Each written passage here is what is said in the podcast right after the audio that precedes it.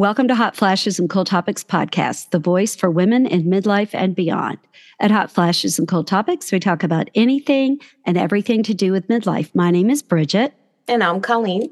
And today we are very excited to have Barbie Boules on. And you may recognize her from Instagram as the cognition dietitian. And she just has so much great, understandable information about what happens to our metabolism and really helped me understand what metabolic syndrome was. She laid it out so clearly what happens and what things are going on in your body. And that was so interesting, all the things that are involved with that. What did you think, Colleen? Well, I just thought, you know, first off, I really hadn't heard of metabolic syndrome. Obviously, I've heard of metabolic health, but I didn't know there was a syndrome out there. And she talks about what constitutes metabolic health and there's four factors and she'll get into it about your blood sugars and your blood pressure and all this stuff.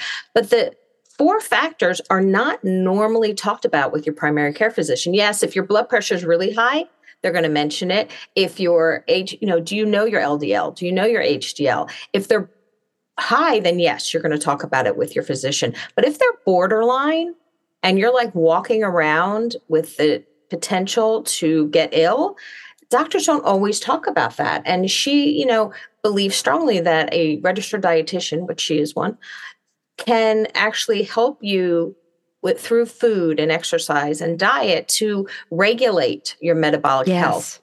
And mm-hmm. you know, we asked her like, "What? Where did our metabolism go?" I had a metabolism, yeah, but, but, where did it go? What happened to it? Why? You know, when we we this is such a big question. One I have, and one that we hear from so many of our listeners is I'm doing all the stuff that I did when I was younger that helped me stay healthy, that helped me stay within a healthy weight, that helped me feel good. My joints didn't ache. And all of a sudden, all of this stuff is happening. I'm having trouble sleeping. I'm having trouble keeping weight off and I'm not eating as much. And why is this happening? So it's really an interesting talk. And not only, you know, I'd heard of metabolic syndrome on those commercials, you know, where they try to get you to buy all their stuff. Yes. I, I hear though about that but um, so I didn't really, they don't explain that on the commercial. You might have metabolic syndrome, you know, but she really explained what happens. And if you are suffering from uh, several, like I guess there were four, and I can't remember. There were four pillars of health. Three of the four, or two of the. You four? needed three of the. So just so you, um, the listeners understand, there's four pillars of metabolic health. There's blood pressure, blood lipids, blood sugar, and your visceral fat. If three of those are an issue for you, you have metabolic syndrome. And she's going to go into great detail about right. that. But also, most people don't know what their visceral fat is. Right. I mean, we know where it is, but we don't yes. know what it is. Right. It, yes. So that's going to be something that you talk about here. And that's just another piece of having a healthy longevity, which it's is in our really toolbox. my goal. Yes.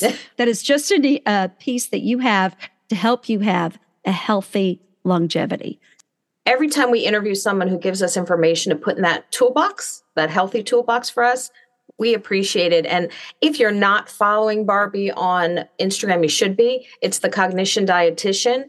And as we said, every day she just has great information on there that you can get for free by just following her Instagram. And she does talk specifically about women over 40, which is nice because that happens to be us. Yes. it's nice when people talk directly to us. We always yes, appreciate yes. that. So make sure you are following us, guys, on all forms of social media. Also, if you have any questions about this interview, the links and answers will be in our show notes. Go to hotflashescooltopics.com. Check out the show notes. There's uh, ones on each and every episode, but this one will also have the links for Barbie. And we will get started on the conversation. Talk to you after. Welcome back, guys. Today we have on Barbie Boules, who is a registered dietitian, and she focuses on metabolic and brain health for women over 40. And we have been following your Instagram page. We highly suggest if you guys want to learn more about your health over 40, follow the cognition dietitian on Instagram because Barbie has so much valuable information. And welcome to the show.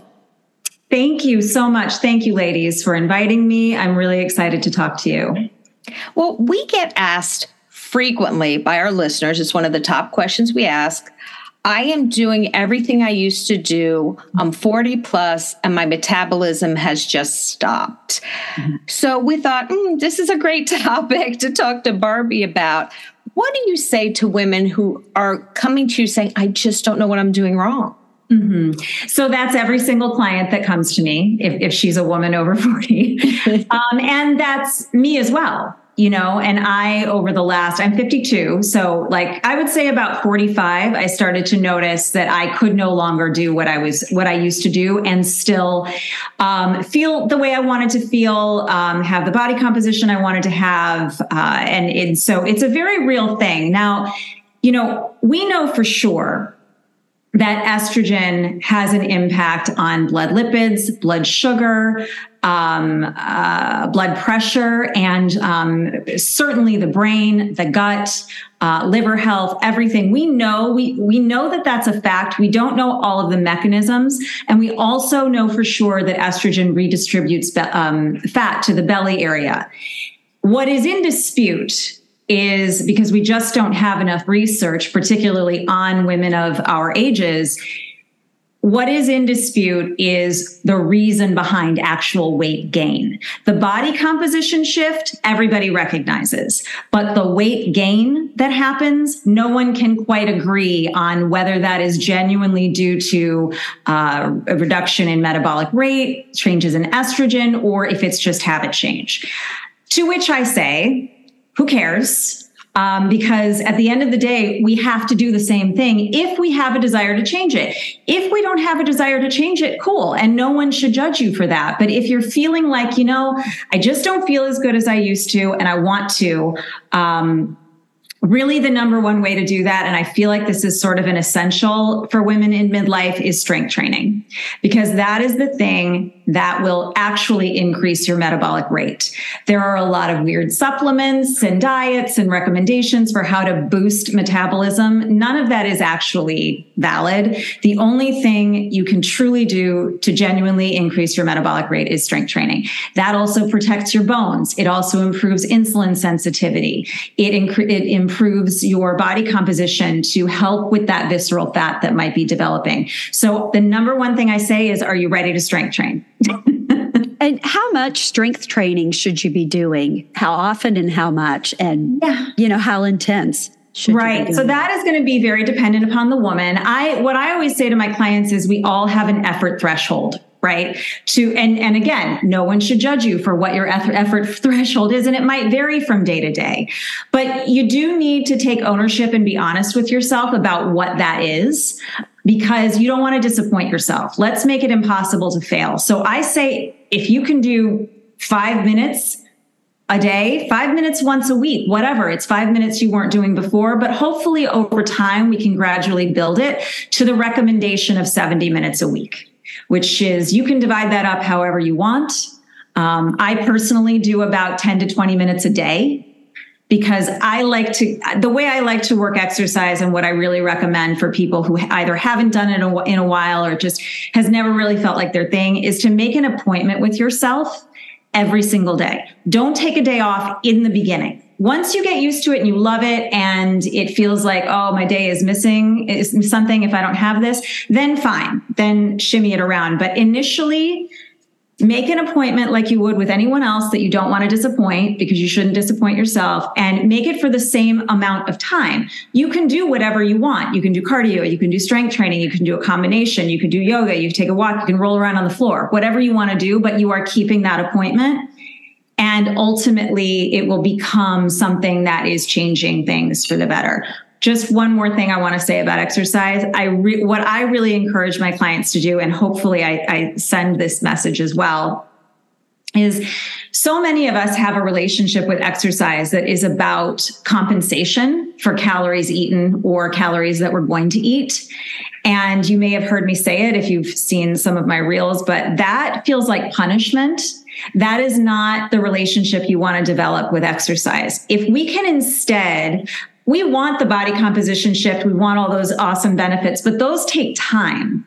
And if we're not seeing results right away, we might give up prematurely. If we can focus on what one, one workout does and one workout, even midway through the workout, better mood, better sleep, better glucose regulation. All these awesome things are happening while you're working out and last that entire day. So if we can just focus on one workout instead of, oh, you know, I want this or this, you know, I think we'd we'd stick with it a lot better. Bridget and I talk about the fact that, you know, when we were younger, we exercised to fit in the dress that we needed to fit in next mm-hmm. month. But now we exercise more for our mental health, our physical health, and to live healthier longer. And I think that's a really big mindset for women 40 plus. Do you want to be healthier longer? Do you want to have a strong strong bones mm-hmm. and muscle strength? Do you find that that's kind of an aha moment for some of your clients?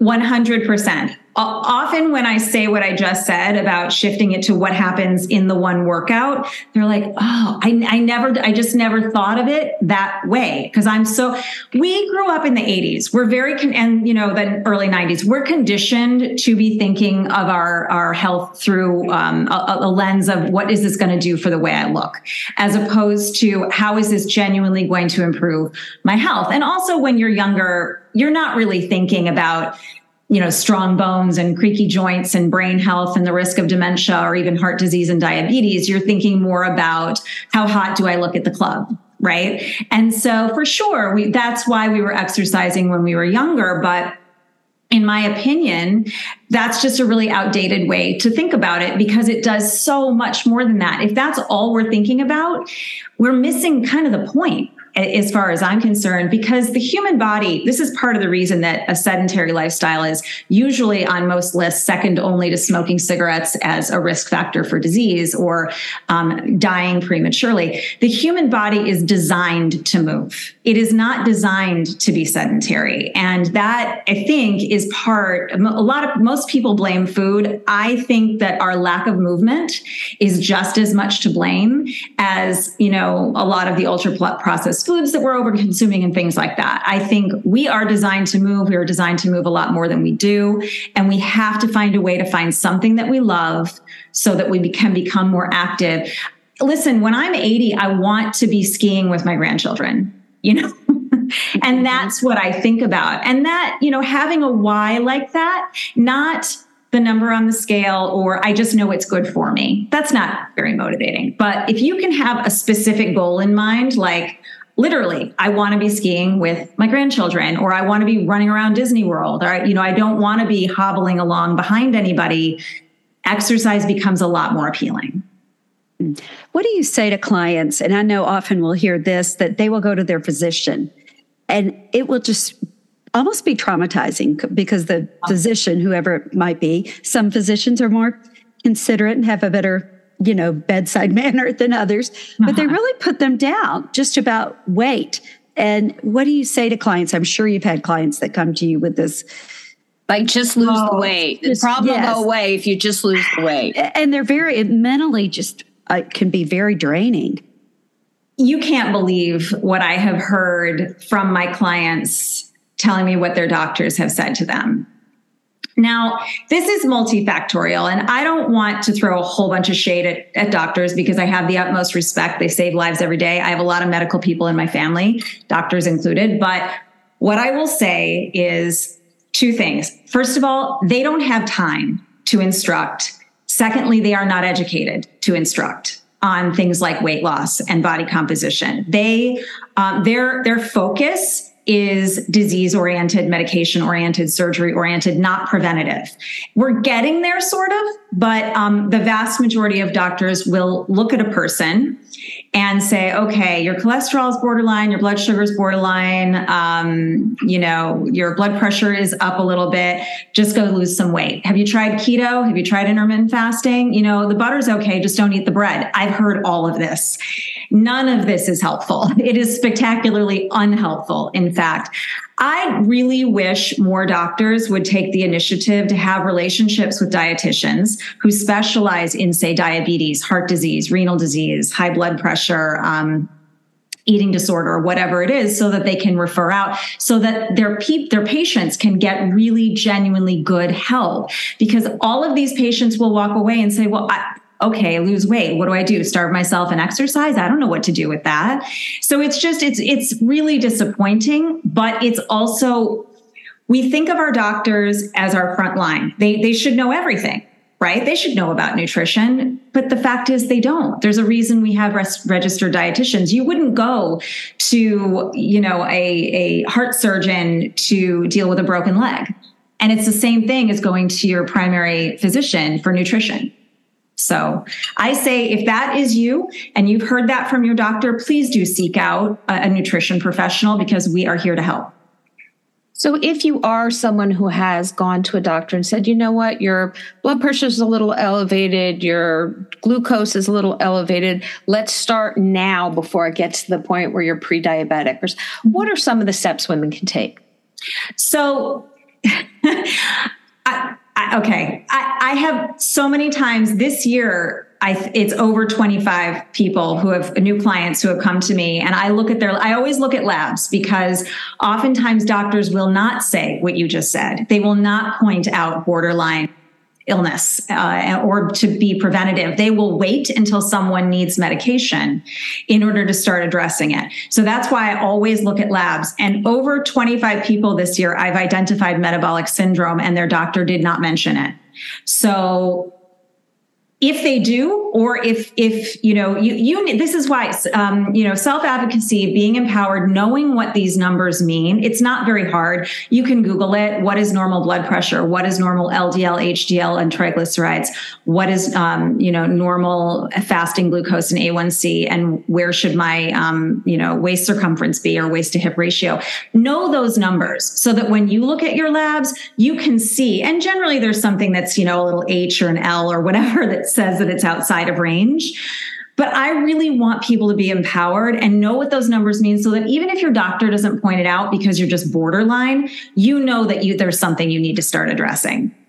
So and I, this I get this a lot with women over 40, particularly over 45, where the doctor did not say anything, but I'm looking at metabolic syndrome. So I know that we have to start looking at her. But Just to clarify, metabolic health is blood pressure, blood lipids, blood sugar, and visceral fat. So those are the four components of metabolic health.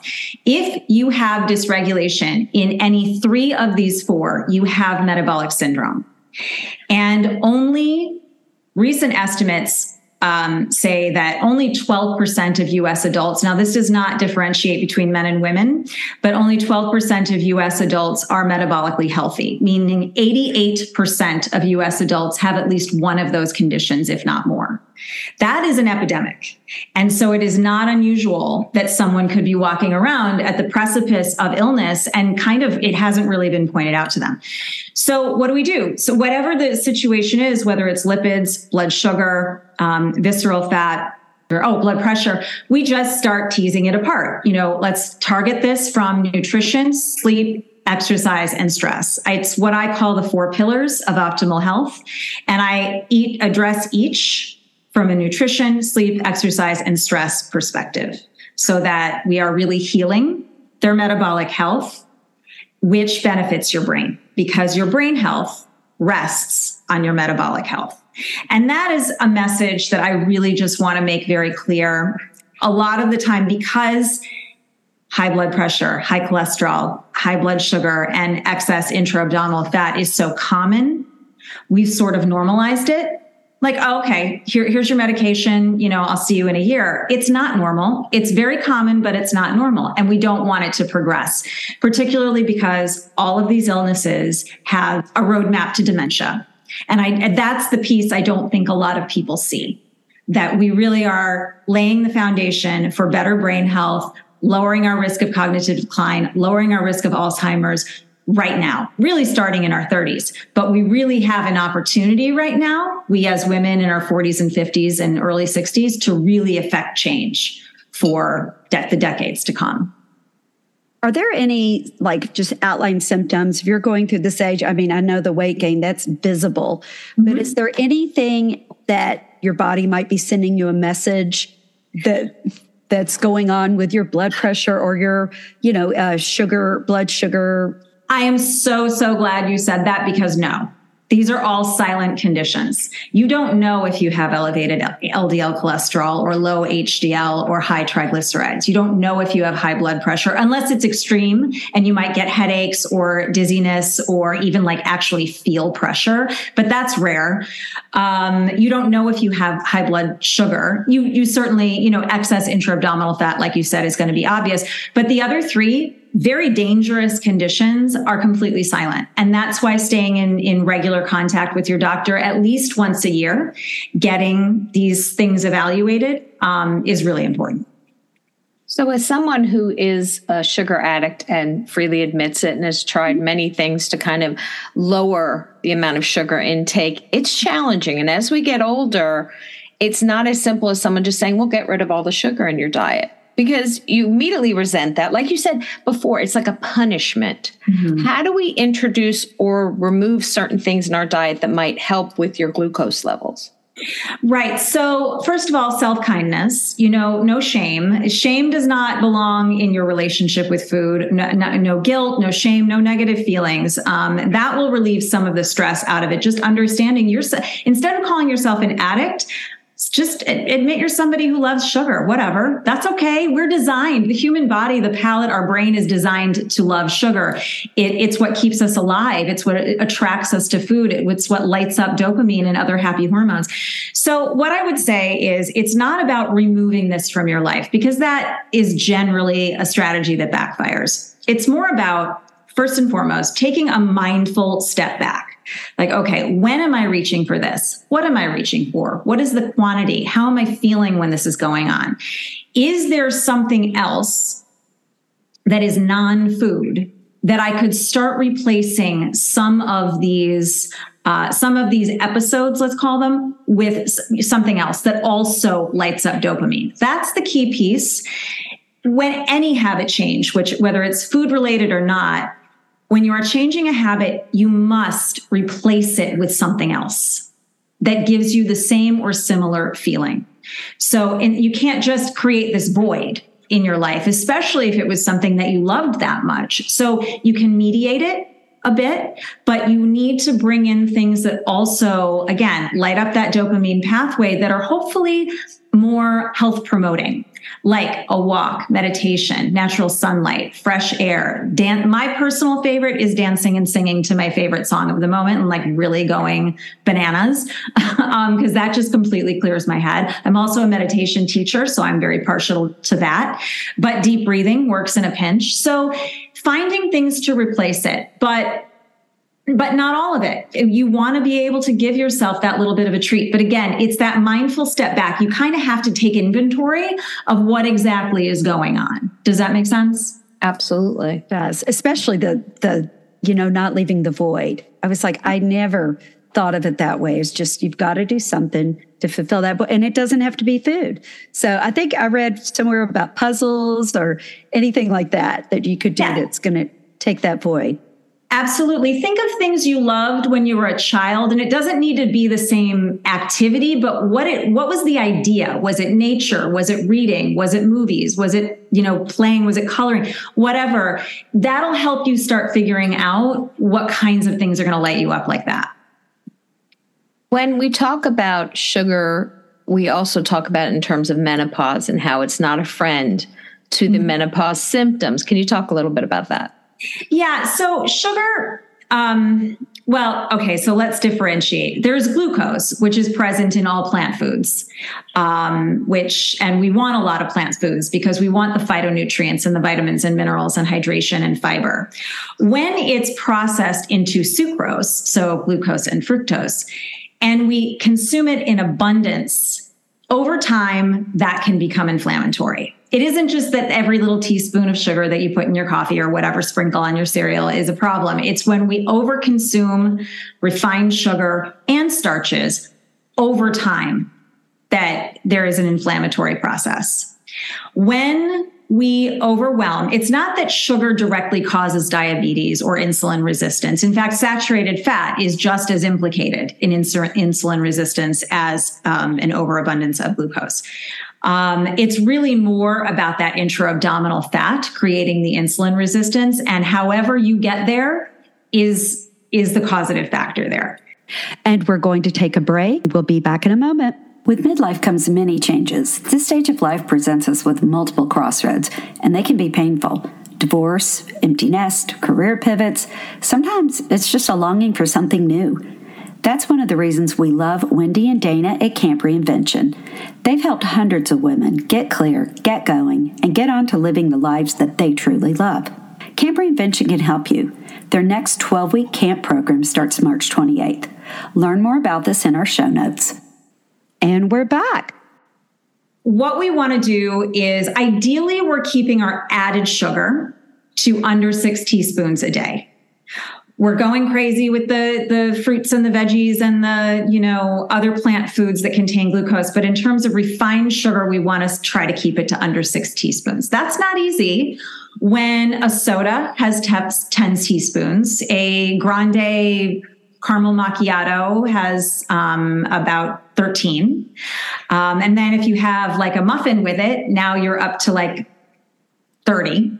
And so that's enough for several days. Do you know what I'm saying? And see, mm-hmm. this is, it's not that sugar itself is the problem, it's the quantity that we're consuming. Right. And if we're consuming a lot of takeout, restaurant, prepackaged, ultra processed foods, we're probably consuming too much because those foods are laden with sugar and we and we kind of just don't recognize it. Whereas if we are mostly just kind of cooking from home and using whole foods, we're probably not getting too much. And we should not be af- afraid of fruit. I really want to make that point. Let's not be afraid of fruit. Fruit is your friend. Fruit, especially berries, is awesome for your brain. So yeah, it's it can it can increase inflammation. And again, what I like to say is there is a sweet spot for carbohydrates for every woman, for every person, really. We don't want to underdo it because that can cause brain fro- brain fog and fatigue and and um, compromise our cognition and and and aggravate other symptoms of perimenopause and menopause. Um, but too much does the same thing. So it's this sort of we want to find that right spot for us, and that's going to be unique to you. You have to play with what that looks like for you for you know getting it right. Did that make sense? Oh, it, it, does absolutely. And you know, with inflammation, and we've heard it from many people that we talked to and interviewed, that seems to be such a cause of so many problems. Yeah, yeah, and it and it just it seems like women when we hit that menopausal age, all of these this perfect storm just happens right there. Yeah, well, that, you know, first the erraticism of estrogen and then the steady decline and ultimately you know it's it's quite low. That as i was saying earlier estrogen plays a role in just about everything that goes on in the female and quite frankly male body but it's just more more obvious in us. And of course we lose it. Um, and that just kind of starts dysregulating everything. And so it's at it's a point in our lives where we really do kind of have to double down if we want to feel really good and uh, that's, you know, what I try to help women do. Figure out what's exactly right for them that's going to help them pick up the pieces, pull it back together, and uh, move forward in a way that makes sense. And it's not going to look like what it looked like before. Hopefully, it's going to be better. We were interviewing someone who said that if you're in a grocery store, and these are like little snippets that resonate with more than one person that if you're in a grocery store and you pick up a product and the fiber and the protein together are higher than the added sugars, the number, then it's generally on your okay, you can get list. What do you think of that?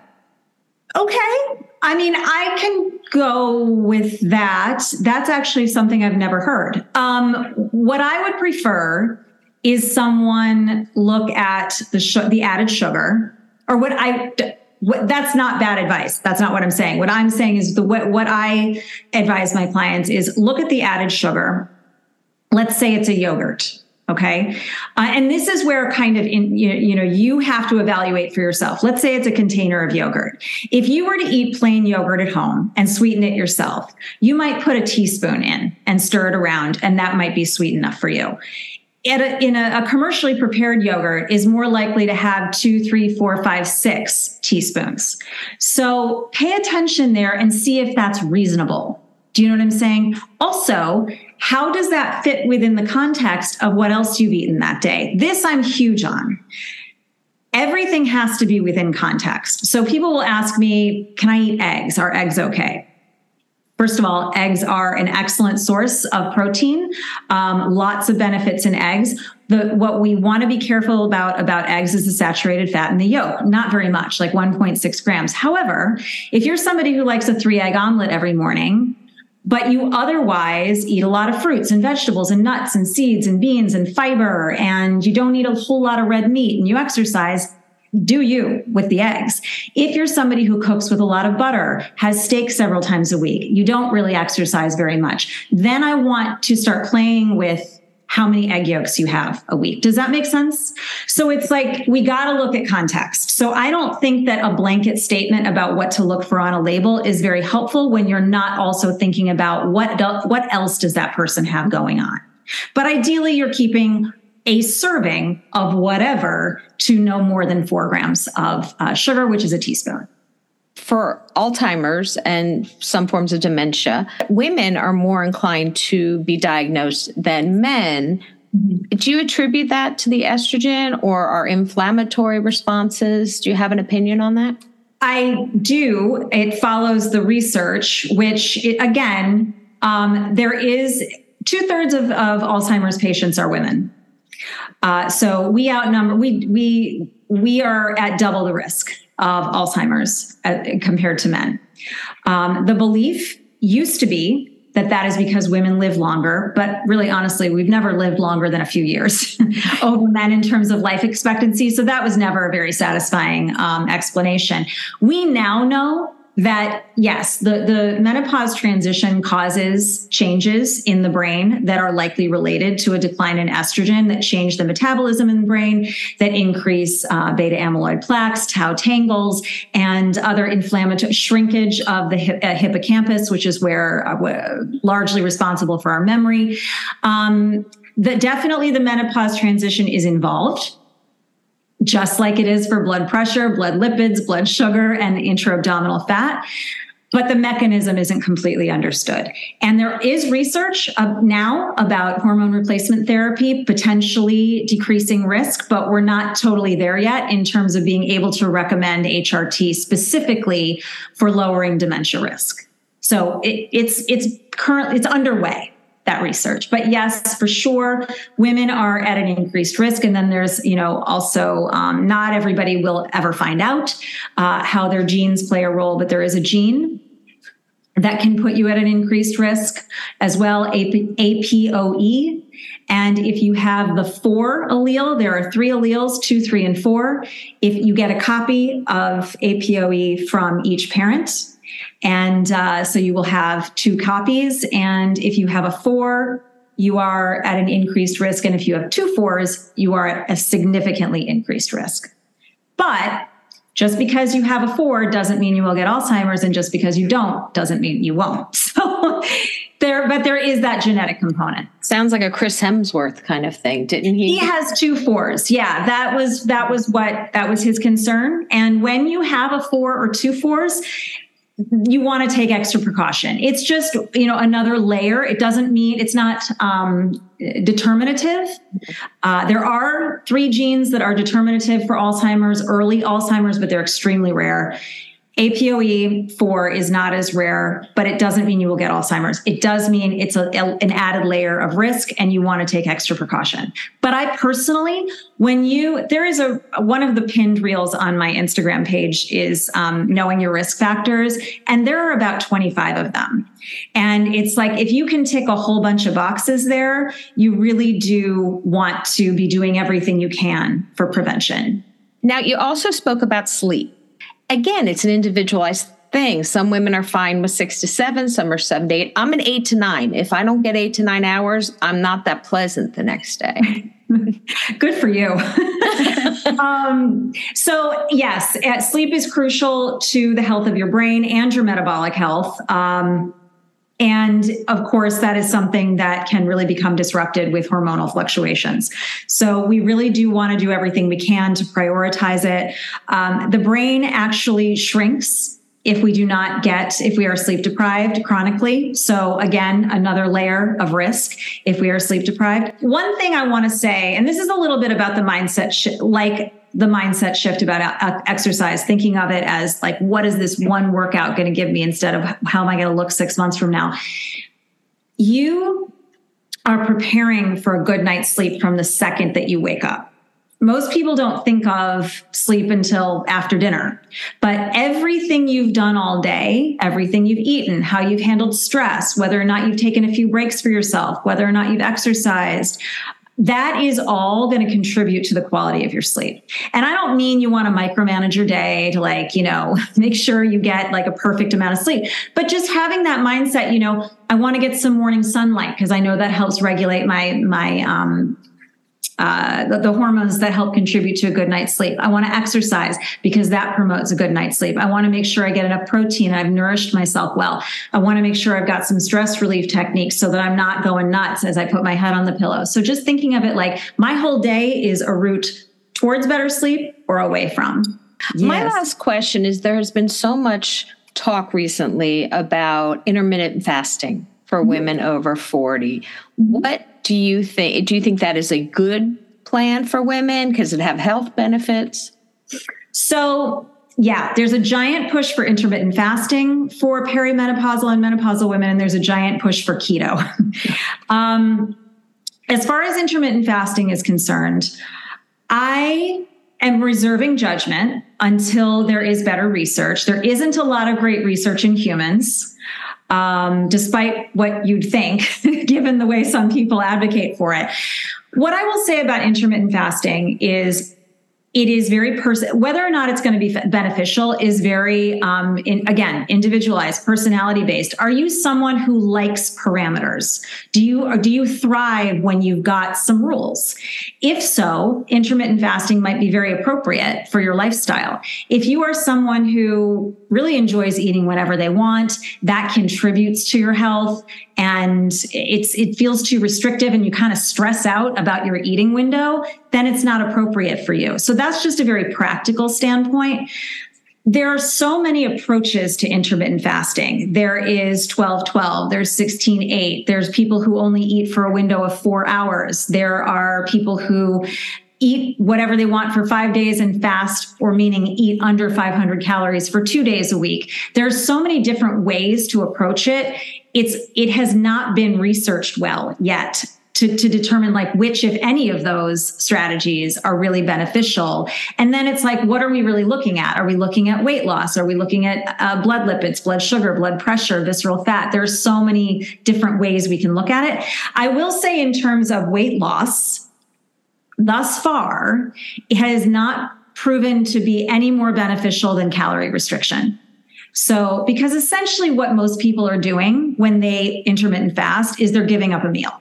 So they're really doing the same thing as calorie restriction. What I will say is if you are a fan and it's working and you love it, do you 100%. I am big on that. I never judge. I mean, you can be a vegan, keto, intermittent faster, and I will help you work. You know, I mean, I will help, I will help you make that work in a way that's getting you all the nutrients that you need. What I will say though, I'm a big believer in breakfast for way too many reasons. Then, you know, we don't, we don't even have time for why I believe in breakfast so much, but if you intermittent fast, please shift your window to the morning to include breakfast and have an earlier dinner instead of this 12 to 8 thing that is so um, it's just so random. It does it's there's no point to 12 to 8. Shift it to include breakfast. That can be 10, so 10 to 4, whatever, but just eat breakfast, set yourself up that way, eat some protein. It'll feel better for sure. I really wish we could take the focus off of weight. I wish more doctors understood this too, just going back to that. It's not about, even they know, it's not about weight. It's about shifting your body composition to less adipose tissue and more muscle mass. That's what we want. The number on the scale matters very little. It's about muscle mass and less adipose tissue, particularly in the belly area. And we know as menopausal women, that belly area is just like grows daily. You're like, oh, okay. what happened? What, what did I eat last night? Mm. I know. I have a client who said, I think my belly waved at me this morning. it's possible. I, Oh, I yeah. can see that. Yeah. but you're, you're not doing anything wrong it's a very normal shift in in you know in terms of what happens but it's just because of that visceral fat piece that can be metabolically harmful we want to give it some love Thank you so much, Barbie, for coming on. This was, uh, we know the listeners are going to just enjoy this episode, and we learned so much as well. So Yes. thank you for coming i'm so on. glad thank you so much ladies you're so fun to talk to too made my morning so much information that we got from Barbie Boules, and we want to thank her for coming on the show and sharing it. If you have questions about this episode or any episode, go to Hot Flashes Cool Topics. Dot com and we will have the show notes there for you. Plus, on our website, we have tons of information. So if you go on there, you will see that we have not only episodes, but we also have blogs and we have um, sh- we shop a little bit on our episodes. Yeah. So we have brands that we love listed on there and upcoming events, which we are going to have some big ones coming up this year, guys. So make sure that you check us out and you subscribe to our newsletter. If you go on our website, a little pop up will come up. Just leave your email and you'll start receiving our newsletters, which you don't want to miss out. Again, thank you so much, Barbie, for coming on, talking about our metabolism, where it went, how we can find it, and we need to start doing some strength training, I guess. Add that to your list. Yes. Have a great week, guys. We will talk to you next time. Bye.